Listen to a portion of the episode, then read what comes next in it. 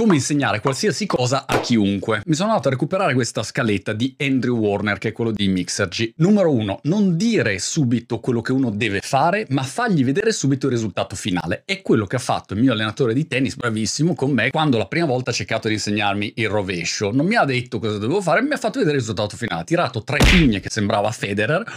Quello è il risultato finale. Bisogna fare quella roba lì. In più, facci caso, uno bravo a insegnare ti fa notare anche tutto quello che ti succederà se non non farai quella roba lì. E quindi le cose a cui va incontro pensano, so, alla dieta. Se non fai la dieta, succederà questo. Numero due, se uno deve insegnare qualcosa, dividerlo in passaggi. Fateci caso, in genere sono sempre le sette regole di Okutonanto, perché se fai 55 modi per fare il rovescio è un casino. E un ultimo accorgimento è quello di far vedere anche le cose ovvie. Vuoi insegnare a uno, mandare un'email, fagli vedere un template proprio con la mail come scritta, non dare per scontato che una roba per te è assolutamente ovvia lo sia anche per gli altri. Prova!